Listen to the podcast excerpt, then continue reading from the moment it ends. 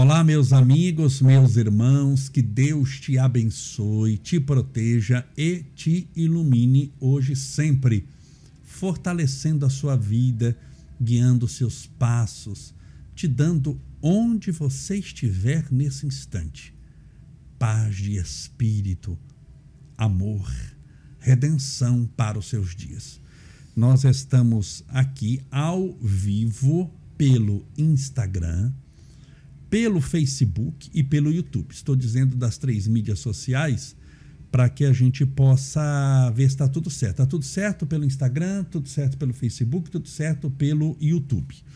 Essa é uma live em caráter excepcional, especial, que nós vamos falar sobre o Estevinho. E eu trouxe também aqui a minha esposa, a Ju, a primeira vez que ela vem ao estúdio para assistir uma, uma, uma live. Ela assistiu a Benção dos Animais, os nossos podcasts, nós já fizemos 40 e poucos, mas ela fica cuidando de Estevinho lá à noite, ocorrendo aqui no nosso estúdio. Então, vou mostrar um pouquinho, uma filha. Seja bem-vindo ao nosso estúdio. Muito obrigada. Boa noite para todo mundo que está assistindo no Instagram, no YouTube e no Facebook. Sejam todos bem-vindos. Mais uma vez que Deus te abençoe e proteja. Estou dando um tempinho porque as pessoas estão se conectando. Tá tudo certo, Marcelo? Tudo certo.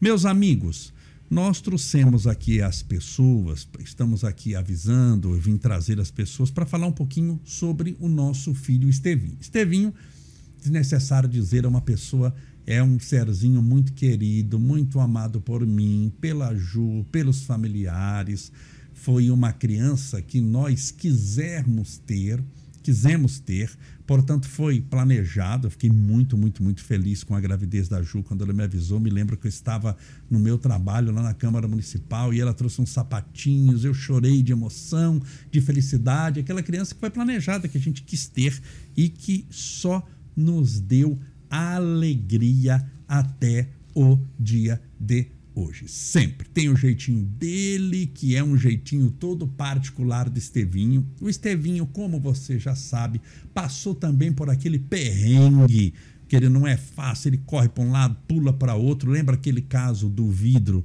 que se alojou no olho, que todo mundo acompanhou os passos. Minha vida é um livro aberto e eu mostro tudo o que está acontecendo de alegria, mas também de dor. Por quê? Porque a gente caminha juntos, é para mostrar que ninguém está isento das provas da vida, que todos nós estamos sujeitos a ventos e tempestades, como também a momentos de alegria.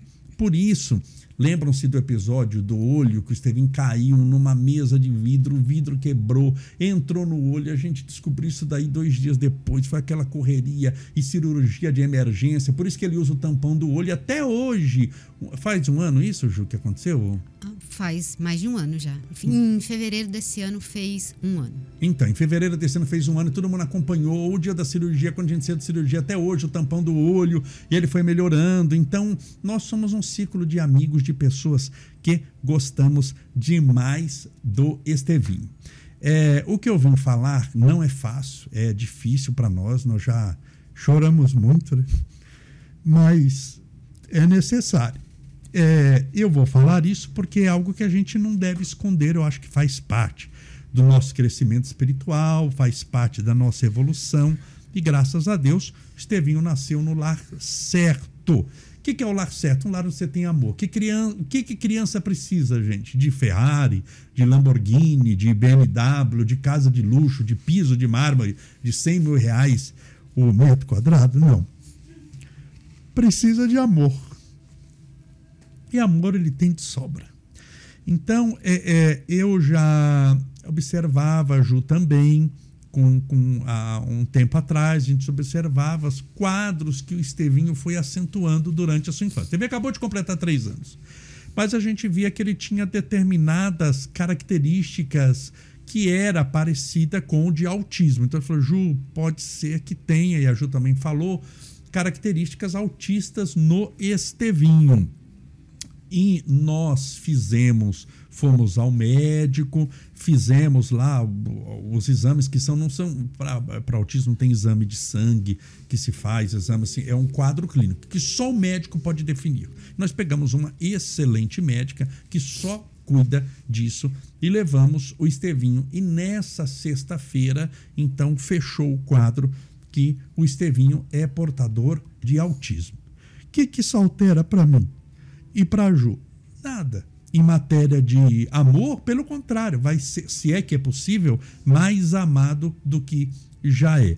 E nós estamos dividindo essa notícia para que a gente possa mostrar um pouquinho é, o que é o autismo. Claro que eu vou fazer live sobre o autismo, mas para a gente explicar um pouquinho o que é o Estevinho, como é que é o Estevinho, que ele é uma criança que, que, que requer determinados cuidados especiais que quando você vê-lo, você vai entender por que, ele, por que, ele tem determinado jeitinho, por que, ele não olha para você. E aí nós fizemos isso, vou deixar um pouquinho a Ju falar também, é, do é, para se fechar o quadro de autismo é um monte de coisas, não uma coisa só. Não é porque a pessoa tem determinada é, comportamento que aquilo torna a pessoa autista. Por isso que tem que ser um médico especializado para fazer isso. Ele faz a somatória de um monte de quadros, com um monte de perguntas. Nós gastamos aí duas horas na consulta para poder fechar esse quadro de autismo só com o laudo nas mãos. Eu estou com o laudo nas mãos. É que eu estou tomando a liberdade de falar que eu tenho um filho autista, que é o nosso querido Estevinho só com laudo. Eu não podia achar nada, que eu não estou achando nada. Por que, que eu resolvi contar? Primeiro, porque eu acho que eu não tenho que esconder, porque a gente não fez nada errado. Ninguém tem culpa de ser autista. Não é? É, segundo, que é a chance que a gente tem de ajudar as pessoas também a compreender o que é o autismo. Nós vamos abraçar essa causa, além das outras causas que eu já abraço. E terceiro, para que você possa orar por nós, para que você possa vibrar por nós, para que você possa, como nosso amigo, desejar tudo bem. Eu tenho certeza que eu estou falando isso para você que gosta do Estevinho e você não vai gostar menos dele, porque ele é autista. Tenho certeza disso. Eu gostaria que a Ju falasse um pouquinho sobre um pouquinho dos quadros que o Estevinho apresentou para que a gente pudesse fechar esse diagnóstico. Claro que são alguns, nós não vamos fazer uma live sobre autismo aqui. Nós viemos falar que o Estevinho é autista, mas gostaria que a Ju falasse um pouquinho sobre os quadros de comportamento do Estevinho, por que, que o Estevinho foi diagnosticado com autismo. É importante que cada criança, é lógico que cada criança tem seu tempo, eu sempre ouvi isso e muitas vezes eu até me questionei se era uma coisa da minha cabeça, mas a gente que é mãe sempre percebe quando o filho é, é diferente. E no Estevinho, principalmente, o que eu notei uh, no começo foram as estereotipias, que a gente chamava de nervinho, quando ele apertava as mãozinhas, né? E ele faz muito, né? Muito, isso daí. Muito, muito. Desde de muito pequenininho, com meses, ele já fazia isso. Quando fica alegre, né? Quando fica faz. muito feliz, é uma autorregulação dele, né? Que hoje a gente sabe que é isso. Então, ele faz esse gesto. Mas só isso isoladamente não quer dizer nada.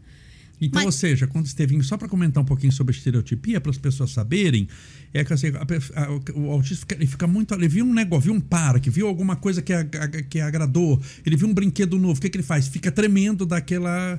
Que é uma Isso. maneira que tem de. É uma válvula de pressão da. da, da... É, do transtorno, né? Do, Sim. Do, do do quadro dele. Isso chama-se estereotipia. O é. Estevinho tem muito acentuado isso, né? No, é. no, desde criança. Nem todo autista tem desse jeito, cada um manifesta de uma forma, nele manifestou dessa forma. Uh, depois, com o tempo, a gente percebeu a seletividade alimentar, porque ele era uma criança que comia muita fruta, se alimentava. Lembra que você postava? Até o pessoal gostava de ver ele comendo banana, Isso. brincava, né? Porque ele comia muita banana e outras frutas ele sempre aceitou e de repente ele começou com uma seletividade alimentar muito grande.